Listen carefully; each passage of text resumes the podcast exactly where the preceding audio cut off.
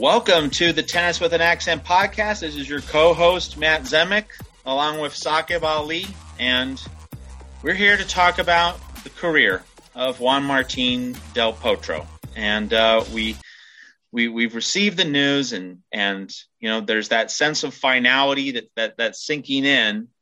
Uh, and so we, you know, this is something that we were going to do, and we hope that this moment would be delayed, but it's here and it's it's time for us to talk. So Saqib, uh, so much to process about this career. I mean, we know kind of the storyline, the story arc, uh, and the sense of you know what might have been, and yet you know there's still been so much to savor from the Tower of Tandil's career. So you know your opening thoughts as we uh, settle into this conversation.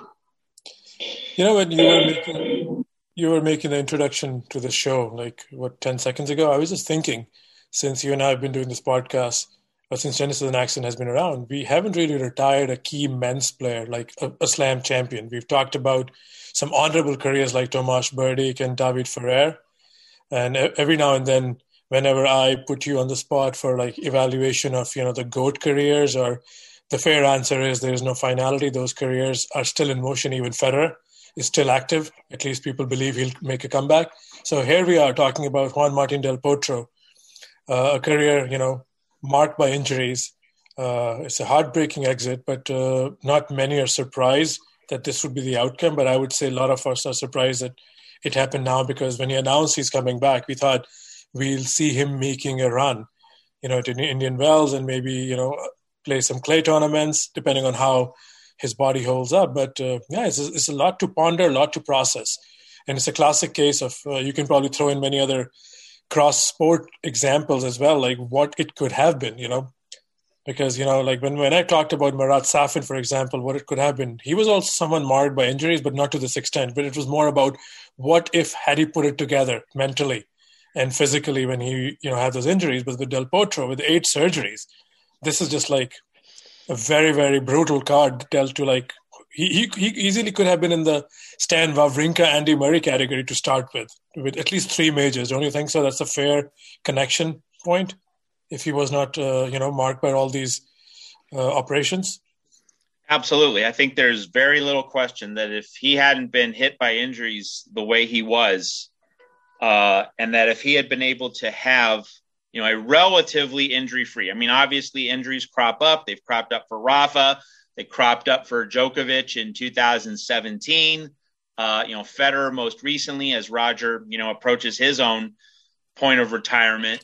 You know, they've all had some injuries, but Delpo has just been, you know, uh, buried by them. And if so, if Delpo just had, you know, the occasional injury, the occasional blip on a radar screen, and you know nothing much more than that you know few long scale large scale disruptions uh, there's very little doubt in my mind that he would have been able to get at least three majors. And let's let's note that you know he worked his way all the way back to the 2018 us open final against Djokovic. Um, it took a lot of doing. It, you know it was nine years between U.S. Open finals for Del. So, like his perseverance and his quality still emerged. Uh, it, it, you know, at that 2018 tournament, he still climbed his way back up the mountain. Just imagine if he didn't have injuries in, in the latter part of his career. You know, you you put Delpo in, in the place of Zverev, Tsitsipas, and the guys who you know have fallen short. Delpo probably sneaks out at least one, if not two majors in the last three to four years. You know, doing what Zverev and and Tsitsipas uh, could not. Maybe also what Dominic Thiem, uh, you know, similar to what Dominic Thiem did. Um, so, you know, I'd say he gets at least one or two majors in this this last three or four year period.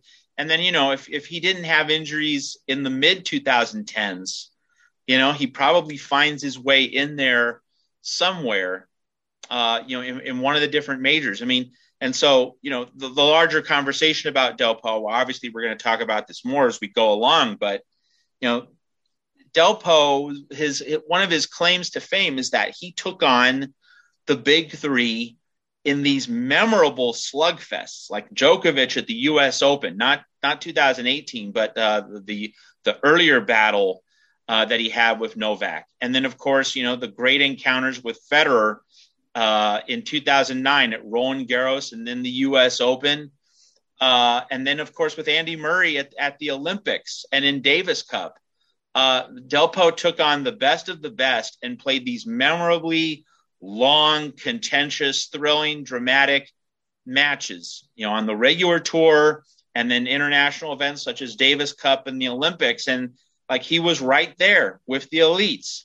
So it just shows that if he had a, a full bill of health and if he been, had been able to have a, you know, a, a career with, you know, few to no injury disruptions, uh, I, I certainly think he gets three majors. I think he probably gets four. Might have had a chance for five.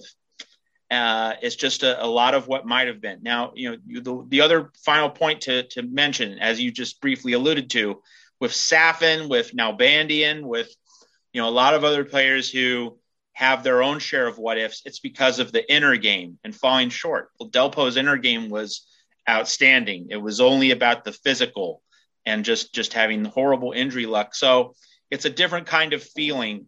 You know, it's like a helpless feeling as opposed to wow, I had these moments in my hands and I let it slip away. So not as much regret, just more of a feeling of helplessness uh, that his body kept betraying him the way it did. And I think it's also worth mentioning that he, along with Nalbandian, were cut from a different cloth when it comes to Argentine tennis. I mean, I have uh, I mean, I have bookish knowledge of what how great Vilas was in clay, but since I've been watching tennis, all the Argentine guys like Perez Roldan or Martin Jaite and all these guys from late 80s to early 90s, uh, to even the likes of Guillermo Coria, and you know, uh, they were all like clay court players. Him and Nalbandian were the first, I think, players from Argentina who grew up on clay, but they packed a punch on hard courts. And we could see, like, someone threw a very interesting stat on Twitter the other day that Del Potro is the only guy when he accompanied the big three in a semifinal and walked away with a major. All three were there at the 2009 US Open semis. And Federer lost the final, Nadal lost to him, and Djokovic lost to Federer. He won the tournament. So that's like a stat in itself. So before we go into like you know some of his uh, monumental matches, like the one he played against Djokovic at Wimbledon in 2013, I, I want to ask you, a sports writer, you know, analyst, and uh, we, we haven't done this kind of stuff, like I said. We haven't retired a major marquee player yet on this podcast since we've been talking stuff. Where do you rate him in terms of like modern days, like say last 25 year uh, in men's tennis? Uh, if you compare him to say an Andy Roddick, who was also a single major winner, but you know year in world number one, uh, where do you rate Del Potro compared to a Roddick, or even compared to like a Safin who won two majors, or a Hewitt who had like two full years at world number one? And now we are going to this you know barstool conversation. You can throw in a bunch of gray stuff. You can throw in pure statistic. How do you go about these kind of comparisons with these three guys i mentioned or someone else? If you're a soderling who obviously didn't win a slam but how do you rate del potro in the pecking order of greatness if we take the top three guys out and where does he sit? Well, it's a natural question. It's a natural comparison to invite on, on the occasion of you know the, the retirement of Del Potro but and, i know that listeners you know aren't going to be happy about this but you know sometimes the unhappy answer is the answer i have to give. It's really just hard to make a, a finite comparison just because this was a stop and start career and we didn't have get to see just a natural progression a natural evolution of a player. Now i mean the, as i mentioned earlier the fact that delpo did get back to the us open final in 2018 that that in many ways is more impressive than the 2009 US Open. And of course, that doesn't diminish the 2009 US Open. It's sort of monumental feat. You know, Federer was, you know, was so close to having a two sets to love lead. He led two sets to one. He could have finished off that match so many times. So, you know, Delpo winning that match, just an absolutely titanic feat. But, you know, for nine years of injuries and interruptions and false starts, and for Delpo to still get back to another U.S. Open final, you know, when viewed through that lens, that's such a testament to the competitor Del Potro was. I'm not talking about the player. I'm not talking about his uh, hammer of a, of a, forehand and his, you know, massive tee serves. Uh, I'm just talking about the way he competed, the way he carried himself, the way he handled himself. So, you know, for, for, for that reason, you could say that, you know, maybe he was better than, than uh, some of the other guys you mentioned, but ultimately, just the fact that his career was so injury laden, uh, you know, that you have so many injuries cropping up at so many points, it's hard to hold that kind of career uh, as interrupted as it was up against uh, other careers, which, you know, for either for better or worse, were able to unroll in a very natural and organic way. Uh, in terms of Andy Roddick, I mean, to try to offer a comparison, I think just, you know, reflexively, Delpo had the better career just because he was a factor on all surfaces pretty evenly and consistently. Roddick was a player who, you know, could have won several Wimbledons had Roger Federer not existed. But uh, Roddick, uh, you know, had a few U.S. Open runs, but you know, Wimbledon was so centrally the the major tournament where he came close, you know, several times. And Delpo is a guy who made a run at Wimbledon, made runs uh, at the other majors. Um, so, in ter- just in terms of being a factor on all surfaces, that's something in, in Delpo's corner. Uh, coming close to multiple major titles, that's where you'd give the check mark to Roddick. But ultimately, I just have a hard time saying, well, Delpo was definitely better or worse than Roddick just because with Delpo, I mean, the ultimate grade on the report card, it's not A minus, it's not B plus, it's incomplete. Mm, fair enough. Uh, this is definitely one way to steer this because now it's over over with, and you're right. Uh, and and some you know some fans would also argue, uh, you know, that Delpo played uh, his best tennis in the company of you know three you know absolute top tier, you know, like maybe three of the greatest players. That's how they'll go down, and then a very able Andy Murray, and then there you throw in a Stan Wawrinka. Even though Delpo and Wawrinka, it never really you know came uh, to a point where they both were playing their best tennis because Delpo was always, like you said, coming back from an injury. And Wawrinka's rises, like in those years from 2014 to 2017, when he played some of his best tennis. And um, and it's okay. So let, let me just ask the same question in a different way. So the Roddicks, the Safins, the Gugas, you know, Hewitts, they all became number one, and it's not their fault that they didn't have to deal with the peak Federer or like uh, definitely the arrival of Nadal and Djokovic. You know, you were dealt the cards you're dealt, like in terms of where you're born, how you start playing. Those are different eras. So, uh, do you hold it against Delpo for never being ranked number one, or that's the, that's the kind of era he played in? And at the same time, it's not like uh, apples for apples when you compare it with someone like Andy Roddick. Yeah, you can't hold uh, hold it against Delpo for not for not being number one because of the competition that he was going against. I mean, you know, th- there's the old expression that uh, two thirds of the earth is is covered by uh, water. The other third was covered by Willie Mays, you know, a great center fielder who would just ran, would run down every other ball. So, like in the ATP's Golden Three, Big Three era, you know, two thirds of the earth are covered by Federer and Djokovic.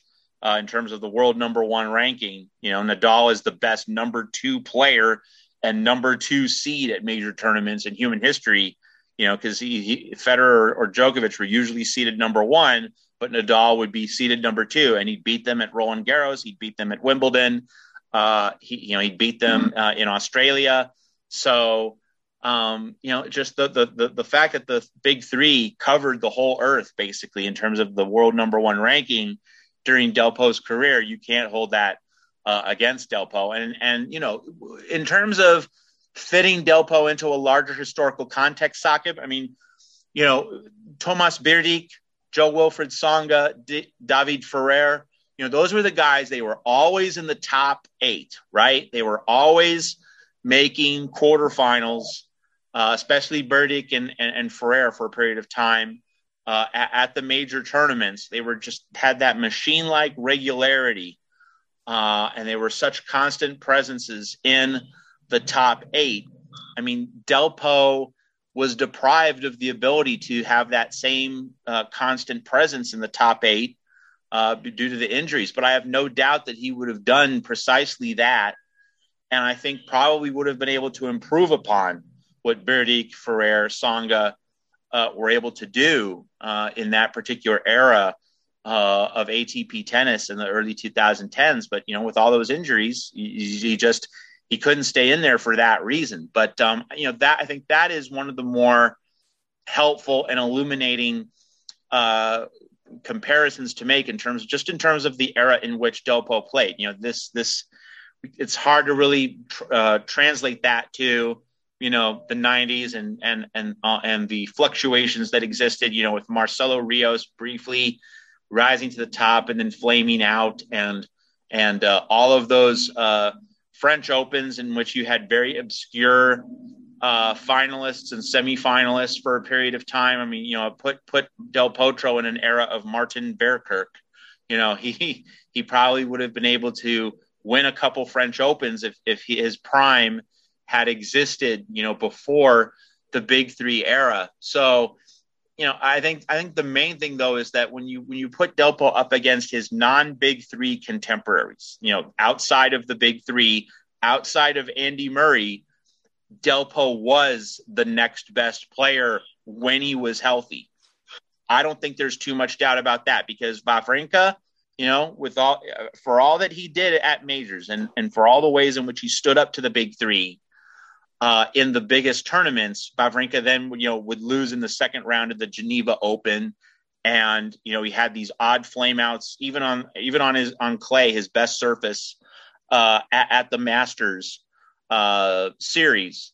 So, you know, if, if just if we had Delpo healthy for full seasons, full uh, surface specific portions of the calendar, I think that he was the best non big three, and if you include Murray, non big four player on tour. But, you know, again, you, if, if anyone wants to debate that, they can just say, hey, he wasn't durable enough to last through whole seasons. So you have to put somewhere else, someone else in there.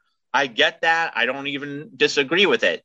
it it's really just the the the fragmented nature of Del Delpo's career, and it's just that unknowable uh, question that we're all going to have to deal with.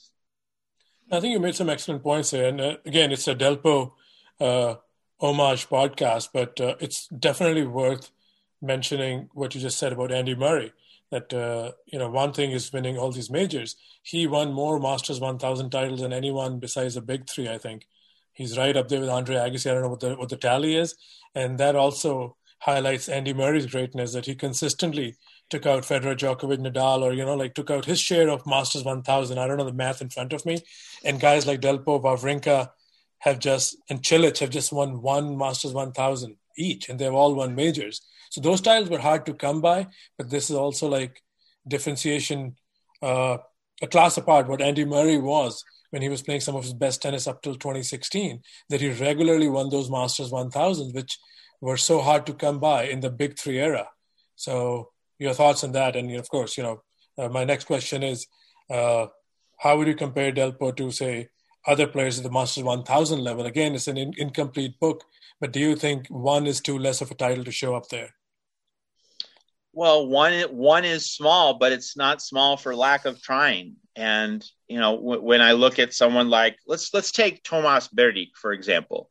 Like you know, he had he had a good run before his career petered out late, and his body you know gave out on him. Like Berdych was an Iron Man. Berdych was, you know, his fitness, his health were not in question, and he you know was a guy you could just count on to make the quarterfinals at a at a Masters 1000 event. Um, so like if if Delpo had you know an extended career with few inter- interruptions, you know, I, I it's just you know the, the, we have to remember that Delpo more than others had to you know stop everything, restart. Then he then he would stop. Then he would restart again. It's also something that Kei Nishikori uh, has gone through, you know, in in the latter portions of his career. Kei, like like Delpo, like the two, those two can relate to having to stop and start, stop and start, stop and start, and so and as frustrating as frustrating as it is to go through that stop and start cycle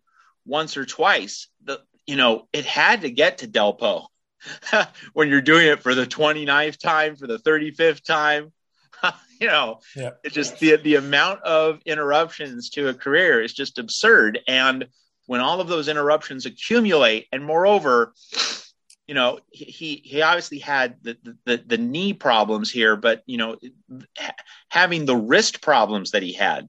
I mean, if your wrist just just doesn't function like that, that that is that cooks your goose as a tennis player. You like there are certain body parts you simply cannot have uh, in deficient condition uh, in order to to play top class tennis. And and for Delpo, like that's the other thing. It's not just the reality of injuries generally. It's that his body parts were the most important body parts a tennis player has, and and that's that that's the other thing which should not be ignored.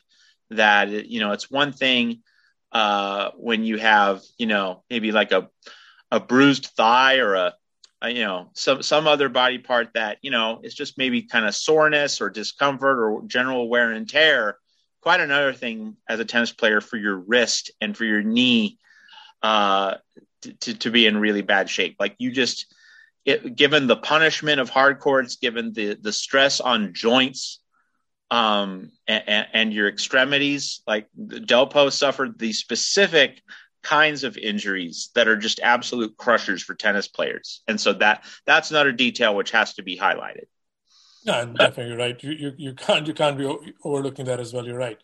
Okay, so another thing that we seldom do here is if we're making a career power ranking of these six seven men that we discussed, Delpo and the guys who are still playing, and leave the big three aside. If you focus on Murray, uh, Wawrinka, Del Potro, Berdych, Tsonga, if you look at the absolute ceiling with no, and it being a perfect day, like they say, all things being equal, who would you stack without the titles on pure ability?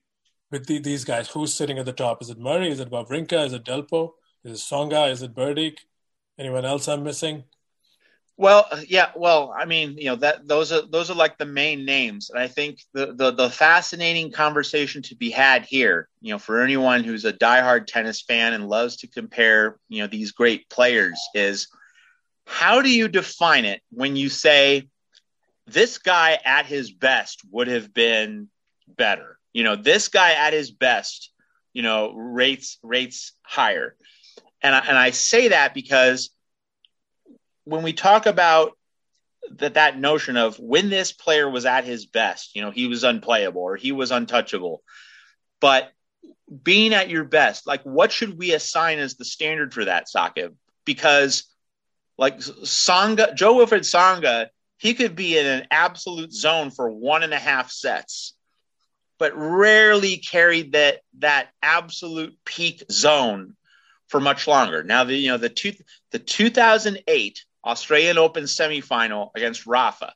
Like that that pro- is probably Tsonga's best match ever because because he was in a zone for three whole sets, never came down from the mountain. But like it there's it was so rare for him to play more than one and a half to two sets in the zone.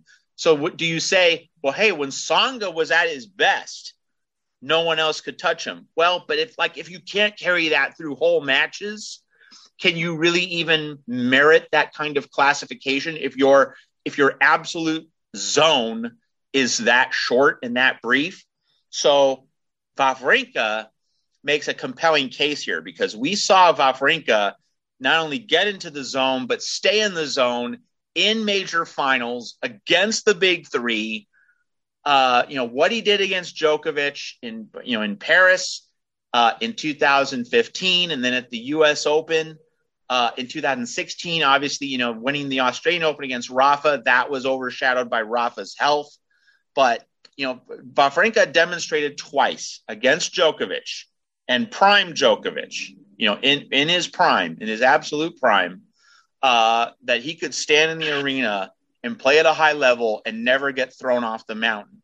So Wawrinka makes a very compelling case for that notion of when this guy was at his best, you know, he was right. He was right there with the big three. So with Delpo, all those long slugfests that I've mentioned, you know, the Wimbledon semifinal against Djokovic in 2013, uh, the epic battles with Federer uh, in 2009, um, you know, the times that he went at it uh, hammer and tongs, you know, with, with uh, Murray at the Olympics and in Davis Cup, you know, in, in five set battles. Um, so Delpo is kind of, you know, he his his absolute peak didn't quite rise to where Stan placed it, but Delpo, I think, had more instances of prolonged battles than Stan did. I mean, it's it's close, but like you can see in, in a lot of different tournaments, not just the majors, you can see Delpo going at it with the big three in a lot more situations. So it's it's really really close between Delpo and and Wawrinka in that notion within that notion of when this guy was at his best, you know, he he rates really uh, favorably and compares favorably to uh, the other non-big three players of his time. It's it's a very complicated conversation. All right, so let's make it more complicated then. Uh, so you're saying these two rate slightly higher than Andy Murray? Is that is that what I heard? I, I, you know, I put them right there with Andy Murray because Murray was right there with Djokovic in the 2012 uh, Australian Open semifinals, and and he was right there in in other memorable battles. I, I would I would put it this way because like I I do I do think that Murray uh, kind of it, Murray has always existed in kind of his own place, you know, uh, below the big three but above everybody else. I think I think Murray deserves that. So you know, fans are going to say you can't include Murray as part of a big four, um, and you know I, I, I kind of think, well, you know, if you want to make them a big four, like there's no real harm in that.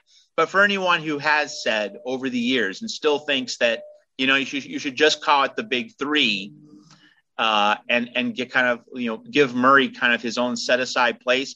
So I think Murray kind of is in a, is in his own league because Murray had the career where we got to see him consistently battle the best of the best, the big three in both the major tournaments and at the Masters level. So I think that Murray kind of that place is secure, and so I think really the discussion is, you know, do Delpo and Stan rate right there with Murray uh, in terms of that when they're on, you know, they they they rate favorably, and I'd say yes. I think that Delpo and Stan have, have delivered too many high quality big stage matches at majors against the elites uh, to deny them, you know, that that rec- piece of recognition. Like, I think that Delpo and Stan need to be seen as being better than Berdych, Tsonga, Ferrer.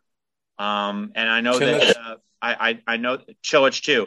I know that um, you know they only have that you know that that uh, Delpo has only one major, but and I think that you know this is where we have to acknowledge that the injuries prevented him from being better. You know, I did say uh, earlier in our conversation that I think if Delpo doesn't have the long trail of injuries, that he probably wins three and he might win four. Um, so I think that Delpo and Stan, their competitive quality does certainly lift them a notch or two higher than Berdych, Tsonga, Ferrer. I think that much uh, is pretty clear. Now, where how you rate Delpo relative to Stan and and relative to Murray, I think that is that is the harder comparison to make. Right. To to understand, you know, your weightage system uh, is becoming your interview than Del Potro. But so, where what are the metrics, Matt? I mean, everybody knows in tennis the holy grail is the majors. Win one, win two. You know, you are in a different league. So, where does world number one ranking Masters 1000 and overall titles rank for you. And let's use Marin Cilic as a case. We've been talking about Berdych, Tsonga, Ferrer. In many minds, I'm sure, even including you, Cilic winning the US Open, when he's done and dusted, he's above those three, it's fair to say. But on a spectrum of one win, uh, one slam, not wonders, but one slam winners like Roddick, Delpo, and Cilic, for example, it's fair to say Cilic won't win a second one. What else do you look for? Well, I think I think the main thing is consistency, and you can be because you know you could win a major, but then you don't show up at you know the next several tour events, and you don't establish a, a track record over five or six years of being able to get to the quarters, semis, finals. of majors, of masters. So, you know, we saw in the late 1990s and the very early 2000s before Federer and then Nadal and Djokovic came along, we saw a lot of players who fit that particular category. You know, they'd pick off a major, but wouldn't would not be heard from, you know, a lot at the other big events, the four majors and then the nine masters, uh, the rest of the year. So, you know, for the most part, you know, if you do have one or two majors more than another guy, that does make your career better. But you know, there there like uh, anyone who picked off one major in that pre Federer Nadal era. Uh, you know, the you know the more obscure players who were able to sneak in an Australian Open or uh, a, a, another major title. I wouldn't automatically say that they had better careers than a David Ferrer, than a Tomas Berdych because those guys were in the top eight for a very long time, you know, won 600, 700 matches.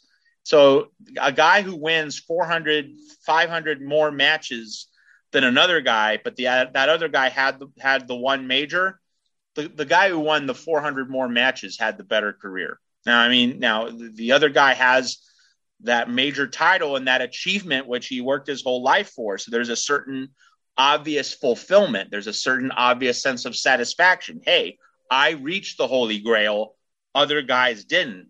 But when the gulf it, it, you know is vast, the other factors can and should uh, weigh more in an evaluation than just major titles. So the real the real point here, Saqib, is that the major titles matter most as a uh, metric and as a point of comparison when the other things are, are, are relative, when, when the other standards are, you know, relatively comparable. But, you know, when there are, when there are huge disparities, then major titles can't and shouldn't become the first thing uh, that we look at. So, uh, you know, to bring this back to to Delpo, if we had a career which was not so tormented and interrupted by injuries, I mean, I think you would have seen him do well at the majors, at the Masters. I think he would have put together a pretty complete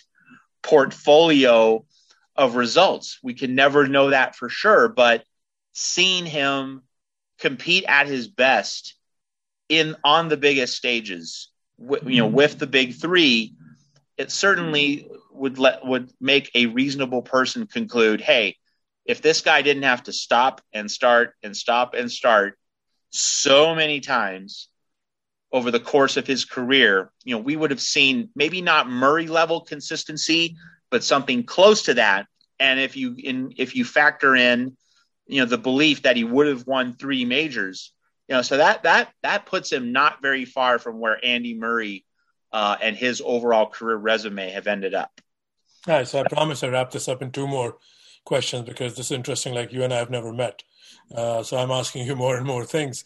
And uh, so let me peel another layer of this onion because you said someone who's won more matches has to be weighted than someone who just a lot more matches. Yeah, a lot more matches. All right. So again, not Del Potro's contemporaries, but his seniors. You know, and this is more like an extension of the big three. You know, the fan base. You know, uh, a deep digging narrative like, oh, he did this or he didn't do this. So in, in my world, before I started doing a podcast, me and Anand, you know, being Marat Safin and Andy Roddick fans respectively, me and Anand, yeah, Safin for me, Roddick for him, yeah. So we always, you know, jokingly talked about this. And I know, like, look, Roddick had a more consistent career, but Safin too had a lot of injuries. He missed three full seasons because of wrist and other injuries. And then he was, of course, the inner game we can talk about. But he won two majors. Roddick won one, but Roddick uh, had a year end number one, and they both I think won five Masters 1000 and both won one Davis Cup each, if not mistaken. Maybe Roddick won two. But then here's the thing: Safin won 15 titles, and he was in top 10 for like maybe four years because he was injured, and then he couldn't. He was never the same player after 2005. Roddick was more consistent. So Jon Wertheim put Safin in his best uh, ranked higher over Roddick in the top 10 players of the 2000s and uh, Roddick did win more than 150 matches. So and the Safin uh, apologists like myself would say, hey, he beat Federer and Sampras to win his major, and Roddick got, you know, Nalbandian and Ferrero. Uh, do you believe in these comparisons, or do you say, okay, Safin had two majors, he's better, or you say Roddick is more consistent, so he's better, or it's too close to call? Well, it's pretty close, and and you know, so people listening to this Tennis with an Accent podcast, they might they might go, all right, Matt. So you know, so 300 matches, 200 matches, 100 matches. Is there a magic number? There's not a magic number, and I think with with the Safin Roddick comparison that you've elicited, Saqib, I think that the the key point is that you know he missed three seasons due to injury. So when we look at a 150 match difference, is it because of competitive quality or is it because of injuries? Now this is this is something we've been talking about on this show that Delpo's lack of a, a, a, fuller trophy case. It's not because of he failed to compete well. It's because of the of the physical side. And so when when you can neat pretty neatly say that you know if Safin was healthier, he probably stacks up a lot more match wins. And you know if he had those three seasons instead of having them taken away, so that right there tells me that when Safin was healthy, that 150 match difference really fades away in terms of significance. It puts Safin and, and Roddick on relatively comparable planes. And so for that reason, the major titles then represents a tiebreaker or at least a significant uh, point of comparison. Now, if we if we lived in an alternate reality where those three seasons by Safin that he missed uh, let's if we lived in an alternate universe where he didn't win those matches just because he imploded, you know, which he was known to have done. Um, but if he, but if that extra, those extra uh, months and years were were just squandered with his play, and he didn't have three years lost uh, to injury, that would naturally change the nature and the trajectory of the conversation with a Sat, uh, Safin Roddick comparison. So I would say Safin does have the better career.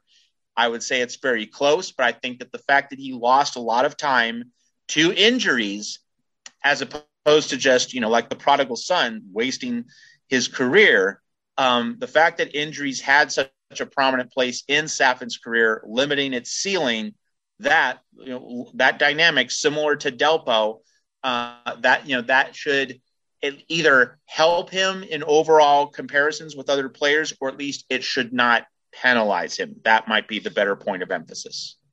Nice. I think we covered more than what we wanted. Uh, this is good and good stuff. Uh, I felt like I know you in a different light. and those of you listening, you know where he is. He said a lot of stuff here, so you can hold him accountable when you write next time about Federer, Djokovic, and the other guys. He's Matt Zemek. I'm Saqib Ali.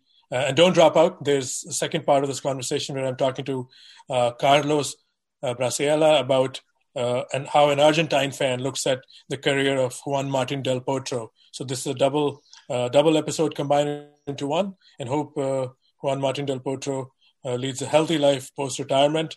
Doesn't have too many injuries, and he was it was delight following him, and it was fun chatting with Matt after a couple of weeks hiatus. And follow us on Twitter and Tennis with an Accent. Thank you for listening. Uh, eh, thank you. Thank you for listening to Tennis with an Argentine accent. Uh, muchísimas gracias, Del Po. Vaya con Dios. Hello, everyone. Welcome to another episode of Tennis with an Accent. Uh, this is Saqib Ali, and I'm joined by my good friend, uh, Carlos uh, Barciela from Argentina. We met six years ago at Roland Garros. We were both visiting, didn't know each other, and uh, since then we've been following each other on Twitter and I meant to get him on the podcast uh, a few years ago, but things didn't plan out. And we were planning to do a special episode on the Argentina Open. Uh, I ran this idea by Carlos, and then boom, Juan, Carlo, uh, Juan Martin Del Potro decides to retire from tennis. So we made this into a Del Potro episode. Uh, welcome to the show, Carlos. It's been long coming. We should have done this two, three years ago, but uh, it's never late, I guess. How are you? Hi, Sakir. Thank you very much. I'm glad to see you again and to talk to you about tennis and Juan Martin del Potro, especially. Sure. So, you know, everybody knows, you know, his record. You know, he's had like, you know, a lot of injury, you know, because, and then surgeries. I think he's gone through eight times in the, in the operation theater to, you know, repair either a knee or a wrist. But he's one of the best players the last uh, 10, 12 years easily. He's the only guy who beat uh, Nadal and Federer back to back, you know, to win the U.S. Open. Of course, not named Djokovic, and Djokovic was also in the semifinal. So he has one slam, but a lot of people expected him to do many, many things on the court. But let's start with Argentina. Uh, is he the best player for the last 10 years in Argentina, or maybe is he the best player after Vilas? For sure, the, be- the best player from the last 10 years, and also after Vilas, for me, my personal opinion, opinion he's the best. Uh, he was the best tennis player that we we have here after Vilas.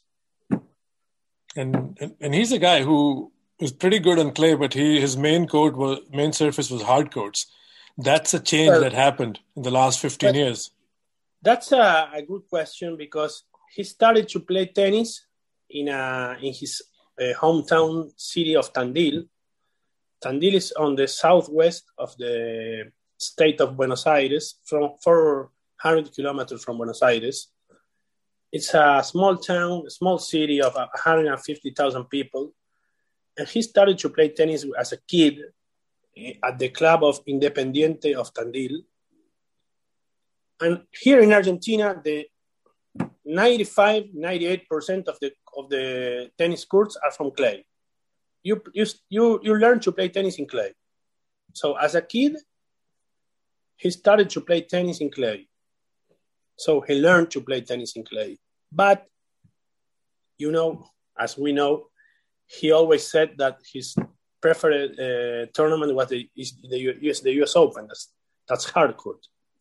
And if you see how he prepared he, his annual he, his tournaments on the tour of annual, he chose most of his uh, the tournaments of uh, on hard court.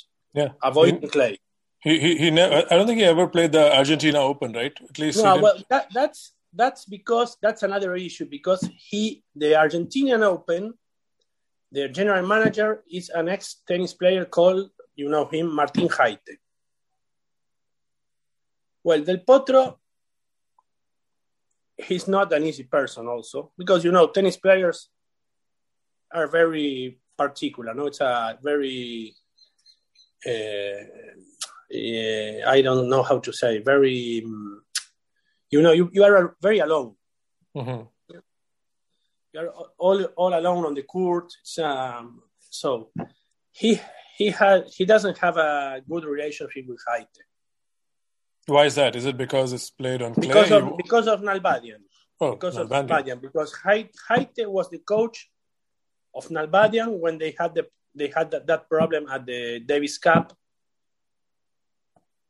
and Jaite was also the Davis Cup coach, hmm. and uh, when he was coaching Nalbandian. So they are back 2008 when that problem started. So. Right, so just to give as listeners, Jaite being, as Jaite being the general manager of the tournament of the Buenos Aires tournament, he, he didn't he never played here. Wow. All right, we were going to get to it uh, later on because uh, I guess now is the perfect time to talk about it. So listeners most probably know Del Potro and Nalbandian, like you know many tennis players from the same country, had a very tough relationship, or at least on the court they didn't get along as teammates. In Argentina, there's no secret. Davis Cup is huge there. So Carlos, yes. so let's go back to the time you're talking about, 2008, when Spain was supposed to come to Argentina to play the final. It was a team without Nadal. Argentina was expected to win their first final because they had lost in 2006 to Russia. So walk us through what happened there in that final. Well, Nadal was injured. Back back at that time, Nadal was injured. So Argentina was the fav- the favorite. We had Nalbandian, Del Potro, Acasuso, Acasuso, Um, I don't remember the other. Maybe Scolari. Calleri, maybe Calleri yeah. or, or Calleri, probably I don't remember very well, but well, that's not the point. But at that time, Nalbandian here in Argentina was like a most popular player, uh, tennis player here. Del Potro was starting to play well. He was a kid, uh, you know, we are talking 14 years ago. He's 33 right now, so he was 19 years old back at that time. Yeah, up and coming. Yes. Nalbandian was older, I believe, 28, 27. I don't remember really his age at that time, but the guy, he's from Cordoba, and he had an arrangement with a politician from Cordoba to take the match to Cordoba because it was it was a lot of money going to they are going to they were they were they were going to pay a lot of money to put the match on Cordoba. You know, because in Argentina, the politicians they used to to to engage with the the, the, the players of tennis players, soccer players to to won the elections. So if I if Cordoba had the match, that was going to be a very huge uh, moment for that for the politicians of Cordoba. You know, El Nalbandian put a lot of money in his pocket. Also. But the final didn't move to time, Cordoba, right? Del well, well, Del Potro was a kid, but when that that that came out, the vice president of Argentina, Daniel Scioli, he wanted to take the match to Mar del Plata. In the state of Buenos Aires, Mar del Plata is really close from to Tandil, 150 and he started to talk with the, Del Potro's father, who who was uh, uh, uh, picking up his his career. No, he was a kid, so that back at that time when that was when the problem with Nalbandian and Del Potro started because the match was finally played in in Mar del Plata, and Argentina lost. Mm because Del Potro lost to Feliciano in singles. Nalbandian beat Ferrer. We lost the, the doubles on Saturday. I remember because I was there watching. And on Sunday, Verdasco won the third point from from Spain and, and won the title, beating Acasuso because Del Potro lost to Feliciano and got injured. Oh. So that was a, the the after all, it was a money problem. So that was the beginning of the problem. So did after basically after that, did Nalbandian and Del Potro did the relationship ever get better or never, never, because it was a lot of money going, going on if the match was went to Cordoba or to Mar del Plata, from one side or to the other side. You know, I'm talking about uh, million dollars. Eh? I'm talking about. Uh, 30,000, 40,000. I'm talking about a lot of money. And just to give context, we all know Argentina is really big in, into you know Davis Cup. So how big is Davis Cup? You know, if you if the English speaking fans are listening here from other countries, how big is Davis Cup, and what's the country's fixation with Davis Cup? And you, as a fan growing up, yeah. Uh, me, me as a fan, I prefer the if I if I if, if I were a, a, professional tennis player, I prefer to win Roland Garros or Wimbledon uh, or U.S. Open before before the Davis Cup. But here in Argentina, most of the people, for most of the people, the most important tournament is Davis Cup. It's like winning the I don't know from the Super Bowl, something like that. Yep. So there was a lot of pressure to the players to to to win the Davis Cup. They they were criticized a lot when they lost to Spain. You know the and finally Del Potro with the, the Argentina team we, we won in Croatia years later, you know. Yeah. But it was like a popular it was very, very very, very popular the Davis Cup here. I see. So going back to Del Potro not playing the Argentina Open for all these years, do you think it's strictly because of his relationship with Martin Jaite, or is it also the time he rather play Acapulco and Indian Wells? He that's an excuse. That's an excuse. excuse. It's an excuse. So did the Argentina public uh, hold it against Del Potro? Know, I mean, the fans. Which, which, tournaments are, are right now the same week that the Buenos Aires uh, Open is, is, is being playing right now? in other India in, in the world. We are Buenos Aires and the other tennis uh, tournament is Rotterdam, I believe. Rotterdam, and then the new tournament in US called Dallas. It used to be Memphis, so Yes. it's an in- indoor tournament. Yeah. There's no Indian Wells, no Acapulco. It wasn't. It, it was an excuse from Del Potro every year. So did the Argentina press, the media, or the Argentina fans did they uh, did they get upset with Del Potro for not play, playing the biggest tournament in the country? How was that Yes. relationship? It wasn't. It wasn't good because the, the, it, it's like uh, I don't know. It's like uh, Federer didn't play in Basilea Hmm.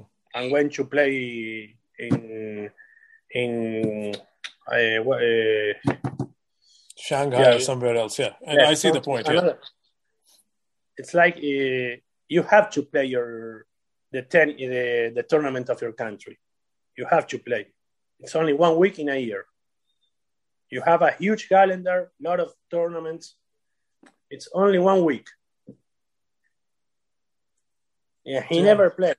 That's why he, he he's he's not quite not being the people uh, they there are many people who didn't like Del Potro because of that, and also, and also, uh, Del Potro is not. I'm not saying Nalbandian. That Albanian they say they say the people who knows him that he's not a good guy. He's not, and he's not professional. He wasn't No. professional in his career. You know, when Argentina lost the Davis Cup here, three days before playing to Ferrer, the final, he went out at night. He went out at night to a, a nightclub. He got he got drunk, and then when he when, when he got out, he um, crashed with his car with an, an, another car. Yeah, I remember that he had a car, he had an accident. Yeah, that And came the, out the press the the press covered covered it all covered it covered it all. You know, Mm. but that was the, the truth. Was that he got drunk three years before playing the final of the Davis Cup, going to a nightclub. That's not professional. He he wasn't mm, a, professional player. The Potro, yes, for my opinion. As, as, Uh, as, as, as, a, as a fan of Argentina tennis, you say you value Grand Slams more, but you also live in Buenos Aires. So does it bother you that Del Potro didn't play the tournament? Because I know you go to the tournament every year. You didn't go this Yes. year, but we talk about that every year that you are visiting. It's the biggest tournament in your city, in your country. So yeah, well, were you upset that Del Potro was putting his personal conflict with Martin Jaite and uh, David Nalbandian and not playing the I tournament? Did it bother I, I you? was I was upset at, at, at some point because you know I didn't like very much. Uh, the, uh, I didn't like uh, Nalbandian and Jaite also. okay. know. So I understand Del Potro in some at some point, but but one year, two years, he had to play, and he played uh, this year because he got, he got injured, and and he had another, and no no place to go to play. That's Yeah. that's the that's the point. Three years without playing. Well, that's because he, he played the, the, the tournament. That's my opinion. That's my and and he and he also here you know the in a country like Argentina the sports are very they mix very with poli- politics you know that's not good for me it had to be sports one way politics other way so I remember when Del Potro won the US Open here in 2009 the president at that moment uh, Fernandez she wanted to receive uh, Del Potro at the Casa Rosada. It's like the White House from US. Mhm. And, and Del Potro didn't didn't go because he uh, he doesn't like politicians. Okay. That for me was a very that Is it, is it is it he doesn't where- like pol- is it he doesn't like politicians or he likes another political party? well both both both Okay, that makes sense. Both. Yeah, both because he yes uh, and he was very criticized from the from the government no they send the the, the irs to over him also it was very at the problem at the moment it was very was very big problem for him after that okay. No, that's good to know. So let's talk about his career and his legacy. Uh, Del Potro is a very, very popular player. I think uh, we both follow tennis. You know, his rivalries with Federer, Djokovic, Nadal, Murray, uh, he's right up there. If he was not injured, many people believe he would have won more tournaments and even more Grand Slams. So, what is his legacy? Along with Nalbandian, from my watching, I think these are two players from Argentina who were really good on hard courts. They were very good on clay, but they were better on hard courts. Before that, you know, the Argent- Argentina players were preferred, even if Perez Roldan or if it's, you know, some other guys like Martin Jaite and all these guys, Zabaleta, they all were primarily clay court players. Yes, so, Coria also. Coria, yeah, Gaudio. So what what changed? Did, did you know what changed in Argentina? Is Del Potro part of the system in Tandil, or he's just like a freak accident that he's just better on hard than clay? So what was no, his upbringing? It's an accident. It's an accident. A hundred percent an accident. It's not part we of the don't system. Have, we, we don't have hard courts, uh, hard courts here in Argentina. If I want, I pick up my racket. I want to play with you in Argentina. I can I can find 100, 200, 300, 400 clay courts, but hard courts I don't find. You know, we, we, we don't have here. So, oh, so, or, or, if we have, we have. I don't I don't think. Uh, like like 10, 100 clay courts and two hard courts. So I don't know how he uh, uh, preferred how he arranged to prefer hardcore like Nalbandian uh, on over clay courts. I don't know. So did did the Argentina Federation change their ways because like in US, you know, for the last 20 or 30 years, they've been saying American players cannot play on clay. So now in the USTA, the new center in Orlando, Florida, they have put a lot of clay court, and the USTA send a lot of American players to Europe to play or encourage them to play in the 250s or the clay season. So has uh, with the rise of Nalbandian and now Del Potro, has Argentina Federation tried to put more focus on hard courts? Has that been talked about? Or no, no, it's the same issue. Same issue. Same issue. No. But as a fan, like don't, as a fan, don't you think I, they I should? Don't know, I, I don't know how Argentina, as a poor country like it is, we have we we have a, that that kind of uh, good players playing tennis. I don't know how we do it because the federation here is it's not good. It, it, it, we don't have money to support players, and also Argentina is is really far away from the world. You know, uh, the US, uh, we are uh, far away from US, far away from Europe, where the where most of the tennis tournaments are played. So if you if you're a kid and you start to play tennis and you are very, very good, you don't have the, that kind of support to to travel all, all over the world and play. You know, you have to be uh, your family have to support you if you have money. Or or another like a manager that see that you are you are very good and and puts money on you to receive back when you were when you went a, a good professional tennis player. Something like that uh, came up with Coria and Nalbandian mm, interesting Yes. so, do most uh, tennis players come out of Buenos Aires or big cities? No. No, from Buenos Aires, the only they are Clerc, José Luis Clerc, mm-hmm. the good, uh, good player from the 80s. Um, no, they are, no. Del Potro, Del Potro, Zabaleta, Mónaco, Pérez Roldán, all from Tandil. Uh, Nalbandian from Córdoba, Coria from Venado Tuerto, Santa Fe. Sabatini? from Buenos Aires. Jaite and Schwartzman are from Buenos Aires. How about Sabatini? Sabatini from Buenos Aires. Okay. He started to play tennis at River Plate. It's a, so, a most uh, a very popular soccer uh, team here. My team also. and Schwartzman and Jaite both uh, both are from Buenos Aires.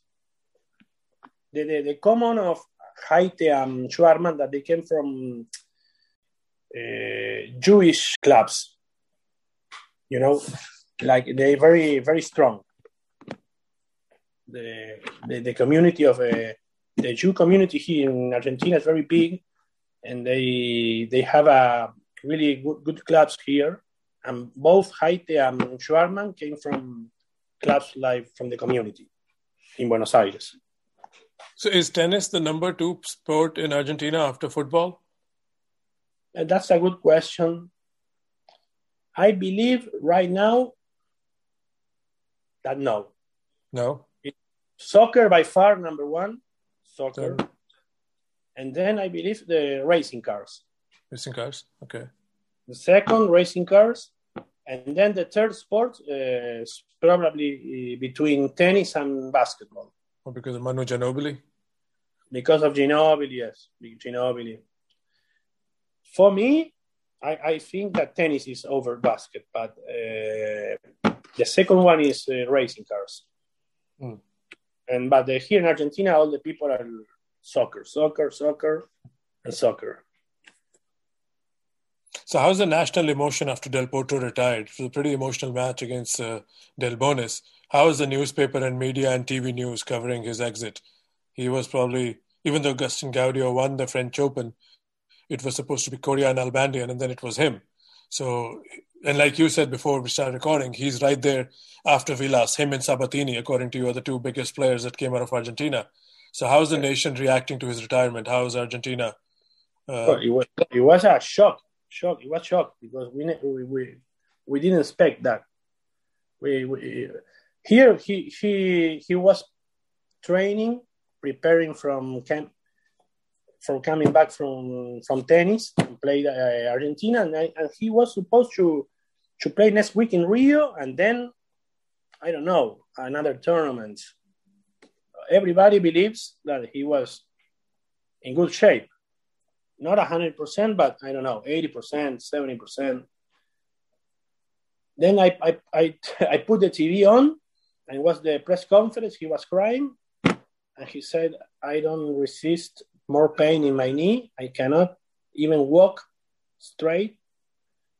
So I had to to step back from tennis and and retire.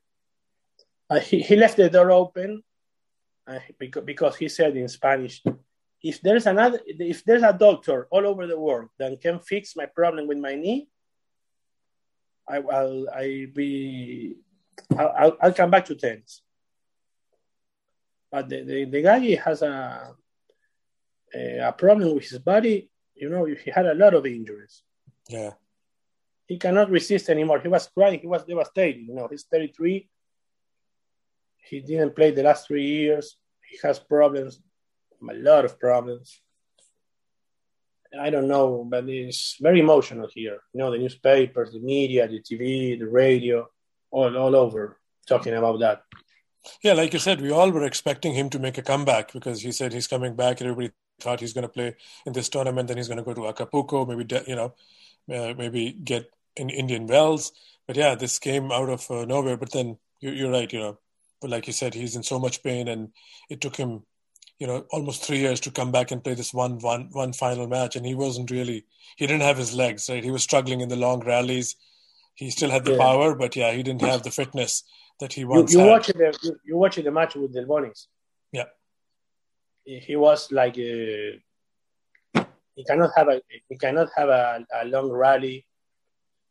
Uh, three years waiting for for to come back. It's mentally is very tough. And plus, on top of that, he has financial trouble. Right, his late father put him in a lot of financial yes. stress. They are they are saying here that his father, who died last year, he invested very very uh, bad his money, and he lost. They are saying some rumors going on that he lost 30 um, 30 million dollars. That's crazy. That's a lot of money. And he only only had it, and the of his and yes, and he has his he has right now only five million. They are saying that. I don't know if it's true or not. Five million is a lot of money, but for a guy that used to have 50, and his father lost that all, all of the money. Is yeah. it's uh, a it's a problem, you know. No, definitely. You know, like uh, for people who don't have money, that's a big amount. But for those kind of guys who earn that kind of money, to lose ninety percent of that money is not, yeah, yeah. It's, it's well, not well, a good situation. He, he, exactly because they, you know, you have fifty million dollars in your pocket with thirty-three years old. You retire from tennis. You know you are, you know, you are not going to work anymore in your life. So with sure. five million, I don't know what's what's gonna be with him if he if he's going to to try again to play again uh, they are saying that. I don't know if it's true. What i know is that the, the rumors are going on on the press about that. You can google that. In spanish mm. put del potro's father money. You, you, you're going to see that. Yeah. So, so yeah, let's talk about some of the good memories. I mean, he won Indian Wells, he won U.S. Open, he had some big finals in Olympics against uh, uh, you know, Murray, and then he played a big match uh, against Federer in the 2012 uh, London Olympics. What are some of your favorite Del Potro memories? If you look at the four or five matches that stand out after his 13, 14 year career, what comes to mind first? Yeah, the final with Federer in 2009. US Open. US Open. That was that, that number one for sure. The the second, the match with Djokovic, beating Djokovic at the Olympics in Rio after when he was coming back from another injury. And Djokovic, you know, Djokovic always wanted to win the, the gold medal from Serbia. Mm-hmm. And when the drug draw came out, came, came out that at that time, he had to play with Del Potro. And Del Potro play, played one of his best matches of his career and beat him in, in Rio. I remember Djokovic crying because it was a lot of pressure on him on Serbia to win the gold medal. That was moment two for me. Another moment is number three. Is he winning. He winning the Davis Cup in Serbia and in Croatia. Uh, and I remember a very good match in Wimbledon when he lost. I, he lost to Djokovic in the semifinals. It yeah, was a 2013. One of the best matches I ever seen. Uh, he lost, but he played very, very well. And that's for sure my former best moment. And number five has to be Indian Wells. No, that's uh, that's that's a great career. It's a shame that it's come to this kind of an end uh, like you said, if the rumors are true, hopefully, you know, a prayer is answered. He can find a doctor who can make him go pain free and come back because you don't want to see a guy, any player go out with an injury like this when he's unable to compete at the level. And Del, Del Potro is a very popular player, you know, a lot of fan support. So I wish, you know, these rumors are true that he can find another way to come back and play. But for now, looks like it's over. So let's talk a few minutes about Argentina Open before I let you go. So this is a tournament okay. that gets a lot of good players. It's in a different time because you know it's uh, summer in Argentina right now, and it's uh, ideally and it's in a different continent, like you said. So it'll never be in the same month as if Roland Garros because that time people are playing on clay in Europe. But this tournament has had some good players. Nishikori has played here, I think. Uh, Dominic Thiem has played here. Yeah. I believe Nadal has played here, right? Tsonga, Nadal, Nishikori, yeah. Ferrer many times. Uh, right now, Fonin is playing. Uh, uh, Moya, Carlos Moya, I used, used to play here. Uh, I, I, I remember I watched a match uh, of, of Dominic Thiem when he was he was uh, nobody knows him, hmm. uh, and I, I, saw that match. I remember I remember that and watching that and on the on the court I say, who is this guy? You know, because I I, I was watching him playing and and I, I was thinking this guy in two or three years is going to be number in the ten best players of the world. And they, they, uh, after two or three years, he was number five, number four. Yeah. The match, he, uh, the the tournament here is a very good tournament. The the place is really nice. It's in a good neighborhood in Buenos Aires, Palermo. But with, the problem in Argentina is the with the currency. You know, with our we have the peso here, and the peso right now it's we have right now in Argentina we are we have last year fifty percent of inflation. You know, so when the dollar is very uh, is is cheap, good players came here like Nadal, like Thiem. When it came to the opposite, like right now, good players didn't come to Argentina because we are far away and they prefer to play in Europe. So it, it depends on the currency, on the peso. Right now, we don't have we don't have money. Uh, we don't have a, a, currency in Argentina. It's a toilet paper is better than than peso. Yeah. It's, it's like that, something like that, for you to know.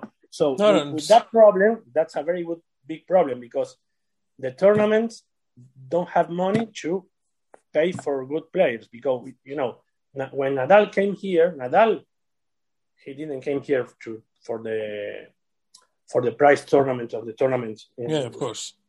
He they put some some fixed money on his pocket. I don't know, fifty thousand, a hundred thousand. So he came to play. Right now they can't they can't do that.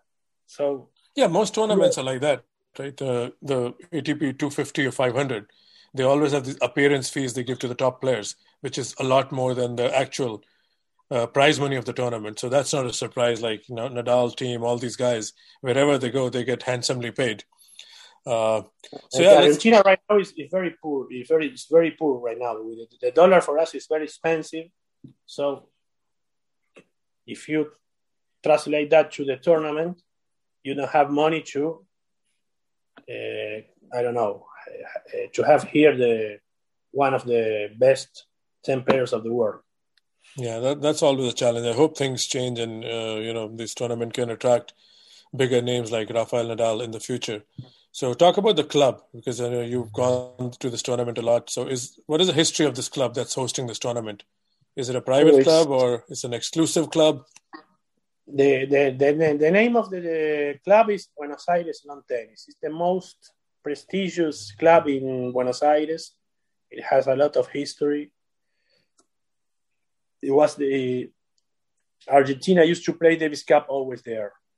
Uh, most of them, and it's it has a lot of history because we know Vilas playing there, Clerc, Sabatini, all the good players, Davis Cup matches, very good matches, and the tournament is there. It's very very well located. I, like I said, and the neighborhood is really nice. It's like for for you to know, it's like the the, the, club. It's you, you you know you know you, you know New York Central Park.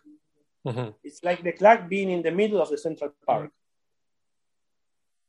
No, something like that. So it's very no. nice. No, I mean I've nice. been I've been in talks with you. I, if there was no COVID, I wanted to attend this tournament. I know it's a little far from Boston. It's a 10 hour flight from New York. But uh, this is one tournament that I want to attend. And um, I don't know when that's going to be possible because I think it's perfect time to go and watch some great tennis and some clay. I really enjoy watching tennis and clay. Uh, hopefully, we can make it happen. So, so that's that's good to know. That it's, it's, the club has a lot of history. So you always tell me about some names. Last year, you told me about Cerundolo. Who else is coming up in the Argentina tennis that we don't know about? I know Sebastian Baez is like you know a, a young player who's been coming up. Are there any other names you want to share with the listeners? The guys who could be you know making the top 200 or top 100 in the ATP. Is there anyone you want to talk about? Well, right now the press they are, are saying that Baez is the future. Mm-hmm. He lost yesterday to Sonego. I, I saw I watched I watched the match.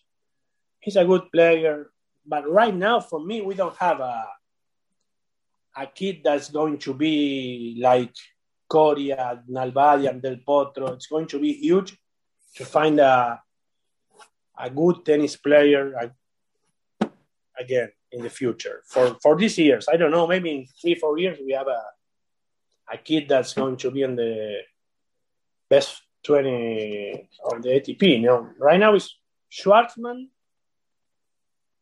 and I don't see too much players. The Baez is the the kid who's coming. Cerundolo, he, he there are there are two brothers. Mm-hmm. One won the Cordoba Open last year. He's a left-hander. I don't see him playing with uh, his tennis to, to be in the top 50 of the world. I don't see him. And his brother, he's playing right now. I'm watching here when I'm talking to you. He's playing again uh, on the quarterfinal of Buenos Aires. He's, uh, he has a strong forehand. I, and he's a better better player, but like I said, uh, he's playing in Argentina, Buenos Aires. When he when he went to came out to play in another tournaments on the world, nothing has happened yet. So for me, right now, uh, if you have to, if I have to to say to you one name, Baez. But it's not like the guy is going to be a star. Mm. To be a top five, top 10. He can be a top 20, 25. That's my opinion. Right? When I, we are not uh, like Nalbandian, Coria, Gaudio, Del Potro, not again for two, two or five years for me. All right, so yeah, that was a fun talk. Uh, I know uh, you have a busy evening ahead of you with family, so thank you for doing this, Carlos. It was good to talk about Del Potro, about Argentina tennis, and uh, let's hope you know we continue the conversation. Thank you for joining us. No, thank you. And anytime you want to talk about tennis, I'm, I'm glad to, to talk with you.